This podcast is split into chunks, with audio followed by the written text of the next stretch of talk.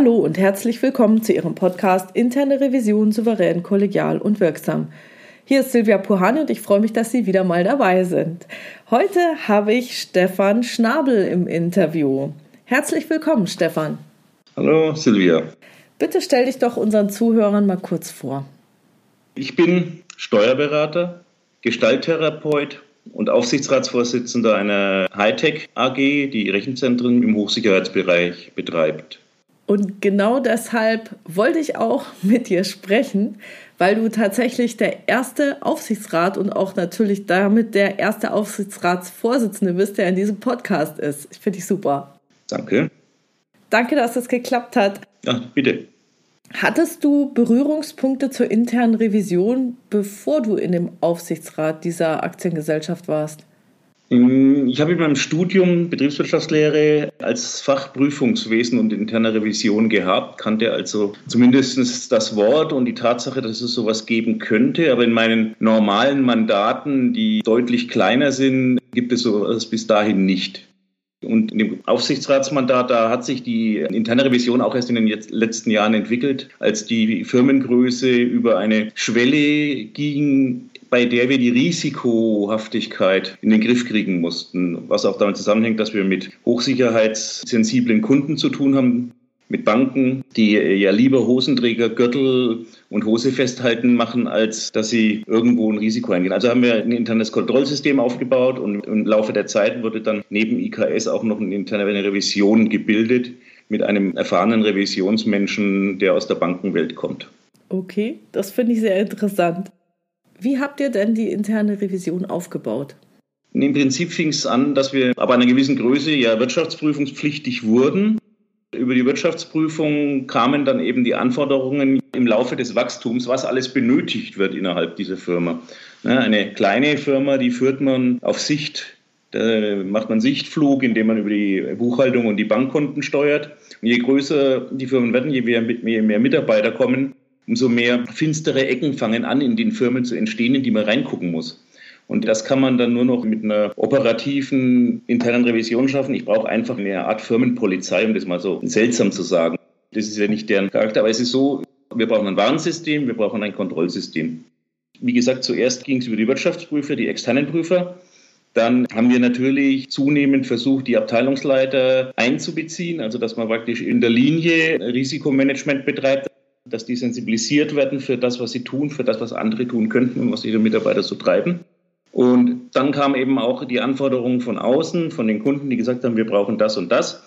Teilweise geht es ja auch so weit, dass ein Finanzdienstleister, der auf ein Rechenzentrum geht, Funktionen seiner eigenen internen Revision an den Rechenzentrumsbetreiber oder den Host oder wie auch immer, was gerade gemacht wird, Hosting oder Housing, weitergegeben wird und der sich damit das sparen kann. Das heißt, man hat sogar eine Möglichkeit, da ein gewisses Produkt zu erzielen, das von den Kunden nachgefragt wird. Im Endeffekt richtig notwendig wurde das Ganze, als wir eine Mitarbeiteranzahl von 300 Leuten überschritten haben. Da kam auch das Gefühl in den Vorstand rein und auch in den Aufsichtsrat rein, dass wir jetzt eine Kontrolle systematisieren müssen. Vorher wurde geschaut, internes Kontrollsystem, aber dieses hochsystematische, mit Prüfungszyklen verbundene Durchsehen des Unternehmens gab es da noch nicht. Und jetzt ist es eingerichtet und wird im Dreijahreszyklus durchgezogen, sodass praktisch in allen Abteilungen des Unternehmens die interne Revision vorbeischaut. Also wirklich, es gibt keine finsteren Winkel mehr. Naja, ich treffe immer wieder auf finstere Winkel, von denen ich dachte, sie wären überhaupt nicht finster. Aber gut, manchmal passiert das eben, dass man da doch Dinge entdeckt, die man nicht für möglich gehalten hat. Aber gehört eben zum Job. Da, da gebe ich dir recht. Natürlich, eine, jede Prüfung kann auf Situationen stoßen, wo mit Vorsatz was versteckt wird. Und das findet man nicht unbedingt. Also das ist eben, je nachdem, es gibt sehr geniale Leute, die sehr faszinierende Fantasien haben in Richtung krimineller Energie, die ich nicht nachvollziehen kann. Und an der Stelle liegt natürlich immer eine Gefahr, dass man einen bösen Finger ins Unternehmen reinkriegt, der eben eine Fassade aufbaut, hinter die man nicht guckt. Aber guter Revisor sollte das irgendwann merken. Das stimmt allerdings. Ich hätte gar nicht jetzt gesagt, ja, böser Finger und Fraud und da ist so viel kriminelle Energie. Ich habe eher so dieses Thema, dass es ja auch viele blinde Flecke gibt. Also wenn du in einem Unternehmen bist, dann kennst du deine eigenen Dinge, du weißt, wie was läuft und dir fällt vielleicht gar nicht auf, dass da noch eine Lücke ist oder ein weiteres Risiko besteht. Da gebe ich dir vollkommen recht. Es ist natürlich so, Betriebsblindheit ist leicht möglich. Auch für die internen Revisoren, deswegen werden die auch noch extern überwacht. Und die Fraud Detection ist ja nur eine Seite der Medaille. Mein Verständnis einer internen Revision besteht darin, dass sie wie eine Art interne Unternehmensberatung wirksam werden kann. Das heißt, sie geht in die Abteilungen, untersucht die Strukturen, schaut sich das an, stellt fest, wo äh, Lücken sind, also Dinge, die nicht so sein sollen gibt idealtypischerweise aber auch Vorschläge, wie man Prozesse verbessern kann und in die Zukunft fortentwickeln kann. Das halte ich für wahnsinnig wichtig und bin da auch immer wieder im Gespräch mit dem Leiter meiner internen Revision, der da wirklich auch sehr offen dafür ist und der diesen Gestaltungswillen hat, den man vielleicht nicht in jedem Prüfer findet. Mhm. Wie passt es jetzt zu diesem Terminus Firmenpolizei, den du vorhin genutzt hast? Also das klang ja jetzt hier Berater und Vorschläge machen, Dinge diskutieren. Und andererseits hast du gesagt, der Aufgabe der Revision ist so eine Art Firmenpolizei, die man auch benötigt. Es ist beides notwendig. Ich meine, immerhin gehen Polizisten auch zur Verkehrserziehung in die Schulen. Es sind ja nicht nur die mit der Britsche, die Kasperle hauen, sondern es sind auch diejenigen, die aufklärerische Arbeit leisten sollen und tun das auch, jedenfalls bei Kindern. Oder Drogenprävention ist ja auch etwas, was über die Polizei teilweise gemacht wird. Mehr oder weniger geschickt, aber es wird gemacht. Letztlich ist die interne Revision so etwas Ähnliches wie ein zentrales Nervensystem eines Unternehmens. Also das soll eben, sagen wir mal, Zustände, Schmerzen, aber auch positive Gefühle detektieren. Also da würde ich sagen, wird ein besseres Bild draus. Also Schaden verhindern, den Nutzen mehren, nicht nur kontrollieren, sondern auch fördern. Also ist ein sehr weites Feld. Eventuell muss man dann tatsächlich auch was wieder ein bisschen zurücknehmen, weil es die interne Revision überfordert. Aber letztlich ist mein Hauptgedanke, ist, glaube ich, mit diesem Bild vom Nervensystem ganz gut getroffen. Neben den anderen Nervensystemen wie Buchhaltung, Controlling, was es ja noch gibt, das ist ja alles auch noch da. Das sind ja Querschnittsfunktionen des Unternehmens, die sich ergänzen und die sehr sinnvoll sind. Das mit dem zentralen Nervensystem finde ich total interessant. Das habe ich noch von niemandem gehört dass die interne Revision sowas wie ein Nervensystem ist. Was mich sehr daran fasziniert ist, dass Nerven ja verschiedene Impulse bringen können. Genau. Also es kann positiv sein, es kann negativ sein, es kann manchmal vielleicht auch recht kognitiv sein, es kann manchmal aber auch ein Bauchgefühl sein. Durchaus. Wie gesagt, ich verstehe die interne Revision nicht in dem engen Sinne als Zahlenkontrolleure. Das ist etwas, was ihr überhaupt nicht gerecht wird. Es geht tatsächlich darum, dass ich den Zustand einer Firma in einer Art Soll-Ist-Vergleich detektiere und für Abweichungen Maßnahmen empfehle. Also im Endeffekt tatsächlich das, was jetzt ein wie immer geartetes Nervensystem tut. Mhm. Das ist meine Wunschvorstellung. Und da ist der Polizeiapparat nur ein geringer Teil. Abgesehen davon hat ja die Polizei auch keine Sanktionsmöglichkeiten, sondern das hat ja wieder der disziplinarische Vorgesetzte bis rauf zum Vorstand. Mhm, ja. Diese Funktionen dürfen ja auch, dürfen und werden ja auch nicht vermischt. Ja, genau. Okay, cool. Also das flasht mich jetzt gerade. Ich finde das ein so schönes Beispiel. Hat denn eventuell diese Sichtweise von dir etwas damit zu tun, dass du Gestalttherapeut bist? Naja, muss man sagen, meine Sichtweise resultiert aus meinem Lebensweg. Zum einen habe ich sieben Semester Biologie studiert. Da liegen mir sozusagen also die biologischen Dinge auch nahe und die Lebensvorgänge. Dann habe ich Betriebswirtschaftslehre eben auch mit dem Schwerpunkt Prüfungswesen und interne Revision studiert. Deswegen kenne ich mich da aus. Dann Gestalttherapie beschäftigt sich mit Menschen. Das größte Potenzial, sowohl im Guten wie im Bösen in einer Firma, kommt ja vom Menschen. Und dadurch vermengen sich für mich diese Bilder. Das heißt also, das Nervensystem habe ich deswegen verwendet. Das ist jetzt ein Begriff, der bei mir auch neu aufgekommen ist. Das habe ich bis jetzt auch noch nicht so bedacht, sondern das kam jetzt im Dialog mit dir raus dass genau dieses Gefühl für die Firma, weil du auch vom Bauchgefühl gesprochen hast, das Gefühl für die Firma, das zu messen und das festzustellen, das geht tatsächlich mit den Aufgaben eines Nervensystems ziemlich konform. Und deswegen ist mir dieses Bild gekommen. Also das ist noch nicht in der Wissenschaft. Dann müssen wir das unbedingt verbreiten. Ich finde das ein ganz, ganz tolles Bild, weil es eben die ganzen Facetten zeigt der internen Revision. Ich habe in meinem Leben gelernt, dass ich tatsächlich komplexe Vorgänge nur mit Bildern hinkriege. Also ich kann ein Lehrbuch über interne Revision schreiben, aber wenn ich ein plakatives Bild habe, dann ist es viel, viel mehr wert als tausende Worte. Damit komme ich gleich zum Thema Berichterstattung. Mhm. Du hast gerade gesagt, dass der Revisionsleiter sich mit dir unterhält. Mich würde jetzt mal interessieren, welche Art der Berichterstattung du als Aufsichtsratsvorsitzender von der internen Revision erhältst. Weil die Frage wäre ja, Bericht, runtergeschriebene Fakten, sind da sozusagen Metaphern drin oder Bilder drin, kommen die Bilder über das Gespräch mit dem Revisionsleiter rein. Also erstmal ganz von vorne, welche Art der Berichterstattung erhältst du? Im Gegensatz zu meiner sehr blumenreichen Sprache ziehe ich es vor, mit sehr faktisch formulierten Berichten konfrontiert zu werden. Die Berichtsstruktur schaut so aus. Von jeder der 29 Prüfungsfelder, die es in der Firma gibt, wird ein Bericht erstellt, der geht an Aufsichtsrat und an Vorstand. Jeder Bericht?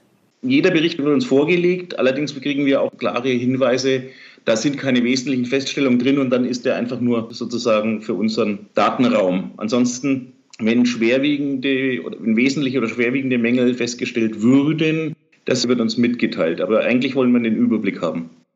Diese Berichte werden sehr sensibel formuliert. Ich glaube, du hast da letztens auch einen Podcast dazu gemacht, dass man die externen Berichtsadressaten nicht verschrecken soll und es dann eben sehr genau formulieren muss. Und nachdem da ja auch, wie ich eingangs sagte, ein gewisser Produktcharakter drin ist, muss das auch passen. Wenn dann Prüfungsfeststellungen getätigt werden, die im Interesse eines Kundens wären, dann muss das auch so formuliert werden, dass da nicht irgendwie falsche Vorstellungen aufkommen, was das Risiko wäre. Der größte Blödsinn in Unternehmen passiert ja durch schlechte Kommunikation. Wenn ich die Kommunikation nicht im Griff habe, kann ich fast jedes Unternehmen damit kaputt machen. Ein schönes Beispiel für schlechte Kommunikation hat ja Herr Dies von VW gebracht, indem er ohne Not Massenentlassungen verkündet hat. Das ist etwas, wo man immer wieder feststellt, und das gilt auch für Berichte, jedes Wort im Bericht kann einen Sturm auslösen. Deswegen auch werden unsere Lageberichte, Aufsichtsratsberichte und so weiter sehr, sehr genau geschrieben und mehrfach Korrektur gelesen, weil das einfach so wichtig ist, was in diesen Dingen steht. Auch wenn man meint, ja, das ist tröges Zeug, aber nein, ab einer gewissen Dimension einer Firma entwickelt es eine Eigendynamik, die man sehr genau beachten muss. Ja. Ich würde hier jetzt gerne nochmal einhaken in diese präzise Formulierung.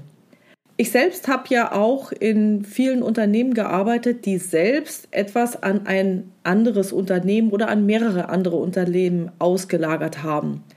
Und von diesen Unternehmen haben wir dann die Revisionsberichte bekommen oder Auszüge davon.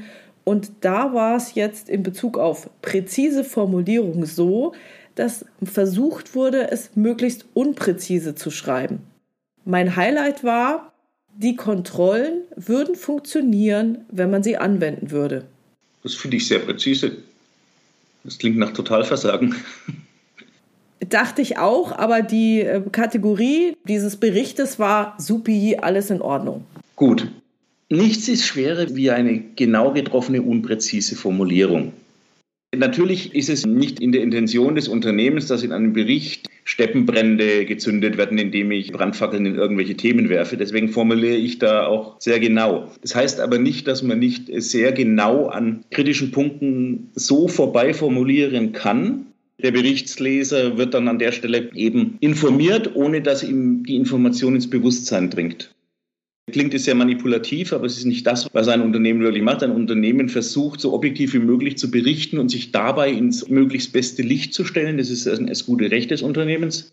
Wir formulieren daher immer sehr positiv. Deswegen wird ja auch der Begriff zum Beispiel Chancen und Risiken in einem Bericht immer als Risiken und Chancen umgedreht, damit die Chancen als letztes stehen, so dass sie im Bewusstsein bleiben. Das sind also so einfache Formulierungs- und Gliederungsdinge, die man äh, beachten muss, um die gewünschte positive Wirkung zu erzeugen. Und natürlich muss ich den gesetzlichen Pflichten genügen. Das heißt, ich äh, muss die Dinge auch alle reinschreiben, aber ich kann ja Dinge negativ oder positiv formulieren. Und da geht es halt darum, dass man die Formulierungen immer, egal worum es geht, ob es negativ oder positiv ist, immer möglichst positiv wählt, ohne zu lügen. Das ist etwas, was alle machen und manche Bilanzberichte äh, der großen Unternehmen, der börsennotierten Unternehmen sind auch eine sehr unterhaltsame Lektüre, wenn man weiß, was dahinter steht. Es besteht natürlich auch die Notwendigkeit, dass ich aufpasse, dass ich nichts zwischen die Zeilen reinschreibe, was da nicht stehen soll oder was sogar äh, entsteht, weil ich es einfach nicht merke, weil ich meiner Formulierung nicht gewiss bin. Ja, du hattest gerade gesagt, dass diese Berichte mehrere Korrekturschleifen durchlaufen. Ja. Wer ist denn da in diese Korrekturschleifen einbezogen? Im Endeffekt die Personen, die es angeht, also der Vorstand, der Aufsichtsrat und die Leitung des Rechnungswesens, die ja für den zu veröffentlichten Bericht verantwortlich zeichnet. Wir kontrollieren alle über Kreuz. Die Formulierungen, die werden nach Grammatik gelesen, nach Rechtschreibung gelesen, Satzzeichen, Inhalt, beabsichtigte Aussage und möglicherweise unbeabsichtigte Aussage.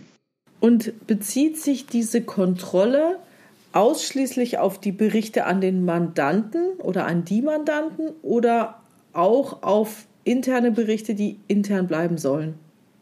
Also die internen Berichte, da steht das drin, was jetzt der Revisionsleiter zum Beispiel meint und so. Aber alles, was nach außen geht, unterliegt einer Qualitäts... Ich finde, das Wort Qualitätssicherung passt da am besten. Okay. Das ist tatsächlich ein Qualitätssicherungsprozess, den wir da machen, um eben genau das nach außen dringen zu lassen, was beabsichtigt ist und was der Wahrheit entspricht. Das kann man, glaube ich, an dieser Stelle gar nicht oft genug betonen. Es geht nicht um falsche Berichte, es geht nicht um was vorspielen, es geht nicht um, ich tue so, als ob ich Wirecard wäre, sondern es geht definitiv darum, die Realität möglichst präzise und dabei möglichst positiv darzustellen. Dies bedeutet jetzt aber auch, als du vorhin gesagt hast, jeder Bericht geht sowohl an Aufsichtsrat als auch an den Vorstand, auch die nicht wesentlichen, dass du damit wahrscheinlich eher die Mandantenberichte gemeint hast, die dann auch nach außen gehen. Nein, das sind erstmal die internen. Uh. Ja, dann muss man dazu sagen, die, die an die Kunden gehen, diesen Bestandteil des Operativen unterliegen dann eigentlich auch nicht mehr der Aufsicht des Aufsichtsrats unbedingt, sondern das ist dann ein Produkt, das geht. Da steht dann auch drin, in der Abteilung XYZ wurde bezüglich der Betroffenheit Ihrer Firma das und das und das festgestellt. Okay. Da ist der ganze Rest auch draußen. Also wenn jetzt die interne Revision eine Abteilung, wie auch immer sie heißen mag, visitiert, dann gibt es einen Gesamtbericht und es gibt dann aus diesem entnommen die externen Berichte. Also der Gesamtbericht wird niemals nach außen gehen. Der gehört definitiv in die Archive des Unternehmens und nirgendwo sonst hin. Okay, und das, was nach außen geht, also das ist praktisch aus dem internen Bericht exakt die eine Passage, ohne dass die nochmal umgetextet wird. Nein, die Prüfungsfeststellung wird so formuliert, dass sie für den Kunden verständlich ist. Wie gesagt, die Wahrheit bleibt erhalten, aber es muss nicht exakt die Formulierung, die jetzt im internen Bericht steht, nach außen gespiegelt werden. Ich weiß schon, wo dein Problem liegt. Eine Veränderung eines Prüfungsberichtes ist immer ein Inhaltsrisiko. Wir wollen aber keine Inhalte beschönigen, sondern wir wollen sie nur verdaulich machen. Okay. Es geht darum, dass der Kunde es verdauen muss, weil ich, ich, kann die eine und dieselbe Wahrheit auf zwei verschiedene Sachen sagen. Das eine ist ein extremer Angriff und das andere ist eine sachliche Information. Und deswegen weiß ja jeder Revisor, jeder interne Revisor, auf welchen dünnen Seilen man da manchmal tanzt, wenn man irgendwelche empfindlichen Kunden oder Chefs oder sonst irgendwas adressieren muss. Äh, ja, ich glaube, das weiß jeder von uns. Außer die, die vielleicht gerade starten und noch wenig Erfahrung im Berichtsschreiben haben. Aber ich glaube, dieses Thema kann wirklich jeder nachvollziehen. Okay. Ich meine, um das Ganze, die ganze interne Revision noch mal ein bisschen zu begreifen, wir haben drei Ebenen drin. Also das ist tatsächlich, wir haben eine dreistufige interne Revision. Und wenn man den Aufsichtsrat rechnet, in eine vierfache, sodass also praktisch auch da eine ziemliche Kontrollebene, Kontrollebenen drin sind. Letztlich möchte ich mal meinen, wir wissen, was wir tun. Das hört sich wirklich so an. Wahnsinn. Okay. Also Wahnsinn im Sinne von vier Ebenen für Revisionsberichte. Hört sich jetzt nicht sehr agil an. Kontrollebenen sind es. Das ist nicht so, dass jetzt die ersten zwei, die unteren Ebenen äh, definitiv immer Berichte schreiben.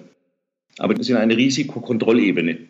Ich habe nicht eine interne Revision von 80 Mann, die 400 Leute überprüfen. Nein, es ist schon, steht schon alles im Verhältnis.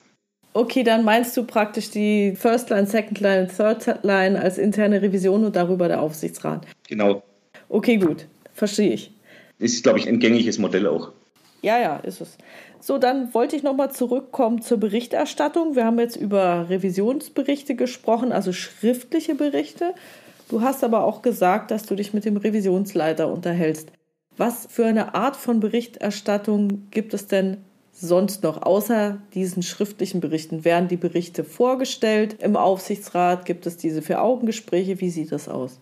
Im Endeffekt ist es so, dass wir so alle, alle Vierteljahr mal ein halbes Stündchen mit dem Revisionsleiter sprechen als Aufsichtsrat. Also entweder im Plenum oder ich allein oder mit einer Aufsichtsratskollegin.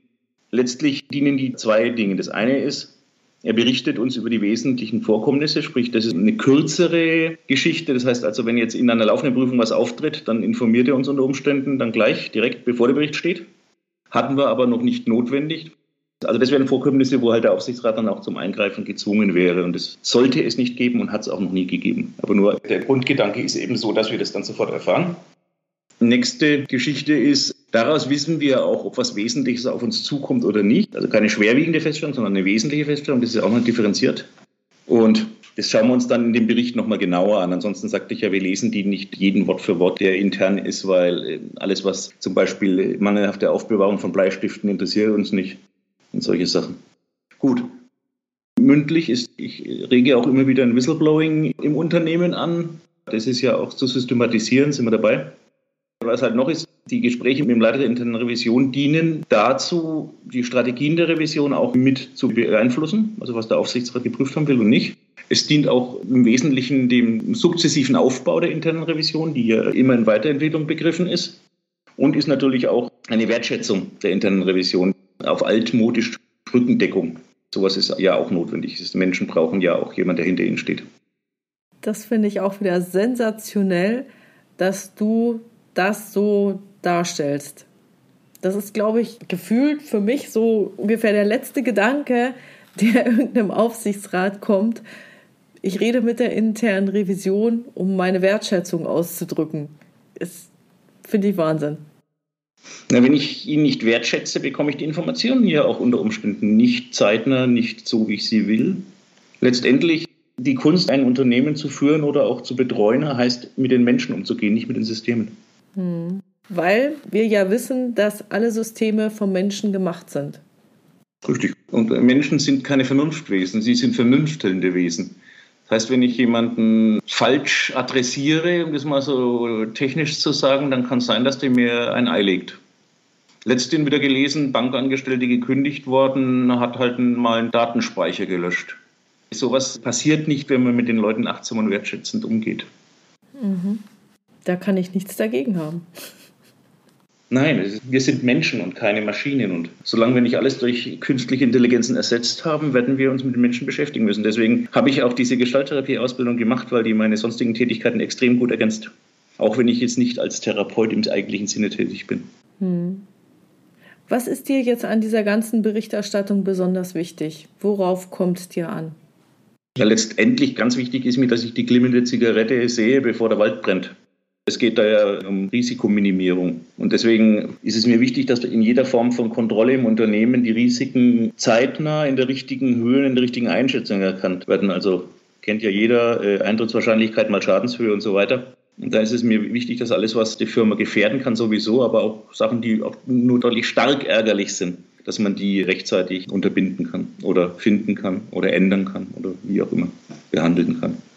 Gibt es dazu einen Unterschied zum Thema Mehrwert für dich? Also welchen Mehrwert bringt die interne Revision? Der Mehrwert einer internen Revision ist eine weitere Dimension in der Wahrnehmung des Unternehmens. Also im Endeffekt, ich sagte ja vorhin, dass diesen Begriff Nervensystem es ist im Endeffekt eine weitere Querschnittsfunktion auch. Ich habe ja, wie ich auch schon sagte, Finanzbuchhaltung, Controlling, internes, externes Rechnungswesen, wie auch immer diese ganzen Dinge, die ich da so haben kann. Ich habe andere Berichtsebenen. Wir haben natürlich auch als Technologiefirma ein erhebliches technisches Monitoring, das auch geprüft und revidiert werden muss. Und da ist der Mehrwert einfach, um wieder in die Biologie zu gehen, dass ich ein Sinnesorgan mehr habe. Eine Spürnase, die Gerüchle aufnehmen kann, bevor irgendwas Großes passiert oder der gesamte Braten verschimmelt. Okay. Aber wie gesagt, Risikodetektion und Chancendetektion. Ich denke Risiko nie ohne Chance. Das sind sozusagen die zwei Seiten der Medaille. Das ist der Janustempel des Risikomanagements. Mhm. Okay. Ich habe jetzt noch ein paar Fragen mir überlegt, wo ich glaube, dass du sie schon beantwortet hast. Nichtsdestotrotz möchte ich sie stellen und dann kannst du ja sagen, nee, dazu habe ich schon alles gesagt. Welche Erwartungen hast du als Aufsichtsratsvorsitzender an die interne Revision? Im Endeffekt mehr oder weniger zeitnahe Wahrnehmung des Zustandes des Unternehmens. Im Endeffekt sollte eine interne Revision ein großes Blutbild bereitstellen, um zu sehen, in welchem Bereich wir uns bewegen, ob wir im Normalbereich sind und welche Werte aus dem Normalbereich abweichen und wo ich eventuell einstellen muss, wo dann aber auch seitens des Diagnostizierten Vorschläge kommen dürfen und sollen. Dann würde mich noch interessieren, wie du gegebenenfalls Einfluss auf das Unternehmen nimmst. über den Vorstand, über die Revision, über, keine Ahnung, gemischte Vorgehensweise. Wie erfolgt deine Einflussnahme? Die Revision selber hat ja nur eine Berichtsaufgabe und ein Vorschlagsrecht. Das Unternehmen zu verändern ist eine generische Aufgabe des Vorstandes. Das heißt, wenn die interne Revision etwas feststellt, dann berichtet sie das natürlich auf den Vorstand und der Vorstand wird das richten und soll das richten, was von der internen Revision wiederum geprüft wird. Also die Arbeit endet nicht mit der Abgabe des Berichtes, sondern die Arbeit endet erst dann, wenn in einer bestimmten gesetzten Frist dem Problem, das da eventuell detektiert wurde, Abhilfe geschaffen wurde. Und eine weitere Aufgabe der internen Revision ist ja eben auch die Berichterstattung an den Aufsichtsrat, der auch im strategischen Bereich sagen kann, naja, also die interne Revision hat mir gesagt, wenn wir das und das machen, vergaloppieren wir uns ganz gewaltig. Dieses strategische Ziel überprüfen wir nochmal. Also wenn wir jetzt zum Beispiel als Rechenzentrumsfirma anfangen, U-Boote zu bauen, dann würden wir da schon sehr, sehr genau überprüfen müssen, was das eigentlich soll, als blödes Beispiel. Und die interne Revision ist ja eine Art Frühwarnsystem auch. Ja, es gibt ja dieses Krisenmodell, dass aus der strategischen Krise früher oder später dann die finanzielle Krise folgt. Insofern sollen diese Prüfungsdinge möglichst früh ansetzen. Die interne Revision selber, wie gesagt, hat keine operativen Möglichkeiten, keine disziplinarischen Möglichkeiten. Die muss über Bericht quasi diejenigen, die das Ruder in der Hand halten, überzeugen. Und dann gibt es natürlich den Bereich der äh, Leute, die am Ruder stehen, den zu prüfen, soll die Revision bis zu einem gewissen Grad auch, ist aber schwierig, weil das die Disziplinarvorgesetzten sind. Insofern dafür ist dann wieder der Aufsichtsrat da und das Whistleblowing-System. Und wie gehst du mit diesem Sachverhalt dann um? Es kommt darauf an, was es ist. Also im Normalfall alle Sachverhalte, die nicht auf Vorstandsebene sind, die gehen mich eh erstmal operativ nichts an, außer wenn sie strategische Risiken betreffen. Was Vorstandsdinge betrifft, da ist bis jetzt nichts vorgekommen, gehe ich auch davon aus, dass da weiterhin nichts vorkommen wird. Würde man im Endeffekt anfangen, als Aufsichtsrat mit Einzelgespräch mit denjenigen zu sprechen. Und wenn alles nicht hilft, ist ja der Aufsichtsrat derjenige, der bestellt und entlässt. Aber das ist etwas, was ich für eigentlich im Moment nicht gegeben ansehe, dass da was passieren könnte. Hm. Na, meine Gedanken gingen eher in Richtung Whistleblowing weil solange das ja irgendwo im Unternehmen angesiedelt ist, hat ja jeder das gleiche Problem wie der Revisionsleiter. Also weise ich darauf hin, das ist ja mein Chef. Richtig, also diese Geschichte mit Whistleblowing ist mir noch nichts berichtet worden, allerdings höre ich viel Flurfunk. Die informellen Informationsströme eines Unternehmens darf man als Aufsichtsrat auch nicht unterschätzen. Deswegen lohnt es sich zu jedem und wenn er an der Werkbank steht, nett zu sein und ein paar Worte mit ihm zu wechseln da erfährt man eben Dinge aus Perspektiven, an die man normalerweise nicht rankommt. Insofern, das Tässchen Kaffee war in Vor-Corona-Zeiten natürlich viel einfacher. Jetzt im Moment hört man da aus der Ecke nur ganz bedingt und wenig, weil kaum einer dich extra anruft, um dir was zu tratschen. Aber letztendlich über persönliche Begegnungen mit den Mitarbeitern kann man viel über ein Unternehmen und vor allem über den Zustand des Unternehmens lernen.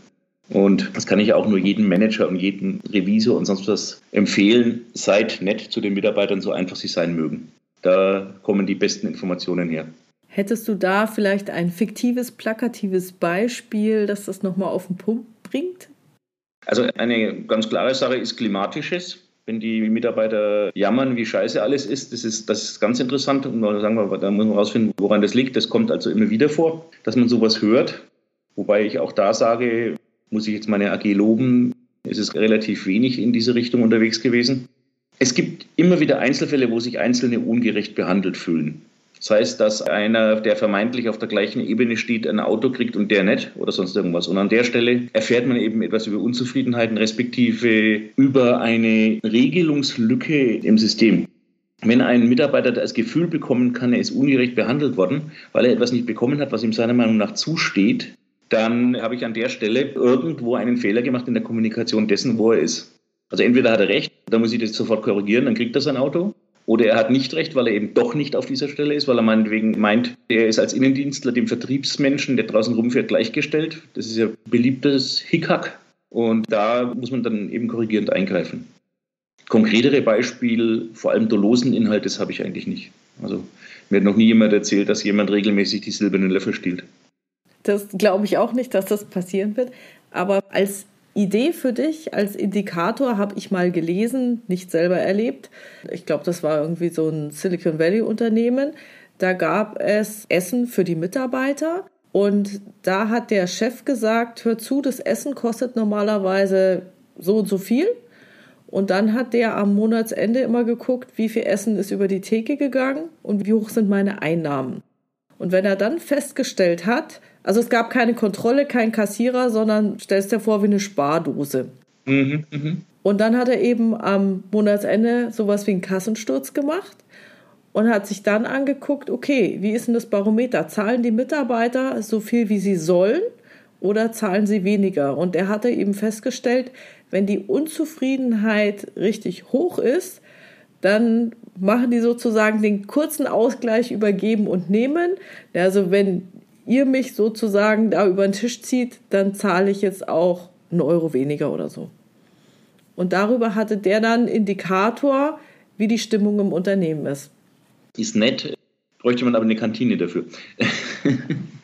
Kannst du es ja mit Kaffee machen oder irgendwie sowas? Es gibt schon auch andere Frühindikatoren, die man da wohl ziehen kann. Aber wie gesagt, die direkteste Methode ist einfach, regelmäßig mit den Mitarbeitern irgendwie in Kontakt zu kommen. Es gibt auch natürlich interne Befragungen und man kann sagen, ich befrage meine Mitarbeiter anonym dann kriege ich auch ein mehr oder weniger gutes Stimmungsbild. Aber das Kantinenbeispiel, da ist mir jetzt was dazu eingefallen. Also ein tolles Beispiel für Fehlführung ist es, wenn ich Kantinen mit sozialer Schichtung mache. Ne? Ich habe da die Arbeiterkantine, daneben habe ich die besser ausgestattete Angestelltenkantine und dann gibt es auf dem hohen Tisch gibt's dann noch die Führungsleutekantine. Mit sowas kann ich mein Unternehmen richtig gut kaputt machen. Also zumindest was die Stimmung betrifft. Okay, gut. Dann würde ich sagen, gehe ich mal zu meinen Abschlussfragen über. Mhm. Wann und wie kommuniziert eine interne Revision erfolgreich? Ja, da können wir meine Ausführungen zur Berichterstattung fast eins zu eins dazu nehmen. So viel wie nötig, so wenig wie möglich, so präzise wie möglich formuliert, so dass der äh, Adressat auch genau versteht, worum es geht. In der internen Kommunikation mit schroffer Offenheit, in der externen Kommunikation mit Adressaten angepassten Formulierungen. Also tatsächlich ist natürlich äh, auch im Interesse der internen Revision nicht immer gut, das so schroff reinzuschreiben, wie man es festgestellt hat. Aber ja, das ist das Fingerspitzengefühl des Innenrevisors, das richtig zu machen. Ich habe es lieber knallhart da stehen. Allerdings unterliege ich auch nicht unbedingt der Sichtweise der internen Revision, weil den Aufsichtsrat wird wohl keiner prüfen. Nur vielleicht der Wirtschaftsprüfer. Der, ja, aber der Wirtschaftsprüfer hat ein schönes Problem. Der Aufsichtsrat ist derjenige, der ihn bestellt. Ja, genau. Der Wirtschaftsprüfer will ja auch seinen nächsten Auftrag wieder haben. Ja. Tatsächlich, äh, wer bewacht den Wächter? Es ist im deutschen Aktienrecht tatsächlich unbefriedigend. Also es ist auch die Selbstorganisationen der Aufsichtsräte, da gibt es ja ein paar, die so Corporate Governance-Richtlinien für Aufsichtsräte verfasst haben, tun sich schwer damit, da an irgendeiner Stelle eine richtige Kontrolle reinzubringen. Allerdings, nachdem wir nicht operativ sind, ist unsere Schadensmöglichkeit beschränkt. Also der einzige Schaden, der massiven Schaden, den ein Aufsichtsrat auslösen kann, ist einen Rufschaden fürs Unternehmen zu erzeugen oder nicht zu überwachen, was aber schwer messbar ist. Weil zum Beispiel bei Wirecard hat der Aufsichtsrat wie diese Pagodenhunde alles abgenickt. Da habe ich nichts gehört oder auch nicht in diesem Bericht, der da durchgestochen worden ist, gesehen, dass die Aufsichtsräte sich da ihrer Kontrollfunktion so richtig schuldig gemacht hätten. Hm. Und das ist in den DAX-Unternehmen spannend. Also manchmal geraten ja diese ganzen Debatten an die Öffentlichkeit, zum Beispiel wenn die Gewerkschaftsseite sich mit der Arbeitgeberseite fetzt. Wie, da könnte wieder VW als Beispiel hinhalten. Das ist ja das Mustervorzeigebeispiel für Dinge, die man eigentlich nicht macht. Ja. Also Aufsichtsrat ist immer eine gewisse Kontrolllücke zu befürchten, sagen wir es mal so, neutral. Okay. Man geht einfach davon aus, dass wir ehrlich sind. Deswegen trage ich normalerweise Heiligenschein, aber der blendet in die Kamera. okay. Wann ist eine interne Revision wirksam? Es gibt zwei Formen der Wirksamkeit. Eine Wirksamkeit ist, durch die Existenz einer internen Revision werden Dinge in den Abteilungen oft zweimal durchdacht. Also sie wird wirksam durch ihre Existenz und sie wird wirksam durch ihre Prüfungen. Auch da so viel wie nötig, so wenig wie möglich, weil ein Prüfungsprozess immer die Arbeit der Abteilung stört, teilweise nicht unerheblich. Und deswegen muss der Leiter oder auch der Prüfungsteamleiter einer internen Revision ziemlich Fingerspitzengefühl haben, wie er mit den Abteilungen umgeht oder wie er mit den Leuten umgeht. Für die meisten Leute hört sich interne Revision trocken an, aber diese menschliche Komponente macht es ja hochspannend. Gut, wirksam ist sie, wenn sie alle nötigen Feststellungen, die das Überleben des Unternehmens sichern und befördern, zur richtigen Zeit in der richtigen Menge trifft. und vielleicht auch noch die richtigen Lösungsansätze bereithält, die der Vorstand dann bereitwillig umsetzt. Das mit dem Fingerspitzengefühl kann ich auch nur unterschreiben. Ich glaube, ohne Fingerspitzengefühl geht es nicht. Also wenn man so als Axt im Wald auftritt, das wird nicht klappen. Ja, dann sammeln sich die Männer mit den Messern hinter dir. Genau. So, nächste Frage. Wie sieht die interne Revision in zehn Jahren aus? Jetzt könnte ich natürlich als Totschlagargument, naja, das wird da alles KI gestützt sein. Wird es auch. Aber nachdem es bei der internen Revision um Menschen geht, meiner Meinung nach, es geht um die Menschen, nicht um Struktur, nicht um Systeme, die schaut man sich zwar an, aber es geht um die Menschen, die die Unternehmung ausmachen, wird das Grundprinzip, ich bin ein Mensch, der mit anderen Menschen das Bestmöglichste erreichen will, erhalten bleiben. Cool. Ob es ein Bleistift ist oder ein Laptop, ist im Prinzip kein wesentlicher Unterschied. Nur ein Geschwindigkeitsunterschied. Welche Wünsche hast du für die interne Revision oder auch an interne Revisoren? Also die Wünsche an die interne Revision ist, dass sie allzeit das Augenmaß behalten, dass sie menschlich mit ihren Kunden, Prüflingen umgehen, dass sie eine Trennschärfe auch im Menschlichen anwenden können. Und ich wünsche der internen Revision im Positiven, dass sie verständnisvolle, zugewandte Vorgesetzte hat, die auch eher die Chance einer internen Revision begreifen als das Ungemach und die Unbequemlichkeit, die sie durch ihre Angewohnheit, die Nase in alles hineinzustecken, auslöst. ich hätte so gerne noch nachgefragt, wie kann man diese Trennschärfe im Umgang mit Menschen, hast du es, glaube ich, genannt, was meinst du genau damit? Dass ich mich so verhalte, dass der Proband nicht in die Verlegenheit kommt, sich verteidigen meinen zu müssen. Sobald ich einen Menschen in die Defensive treibe, ist das von ihm gewonnene Wissen einfach nicht mehr so hochwertig, wie wenn ich ihn zu positiver Kooperation bewegen kann. Es geht wirklich darum, Menschen zum Mitmachen zu bringen. Was für ein tolles Schlusswort. Ich danke dir, Stefan, für dieses Interview. Aber gerne doch. Tschüss. Tschüss.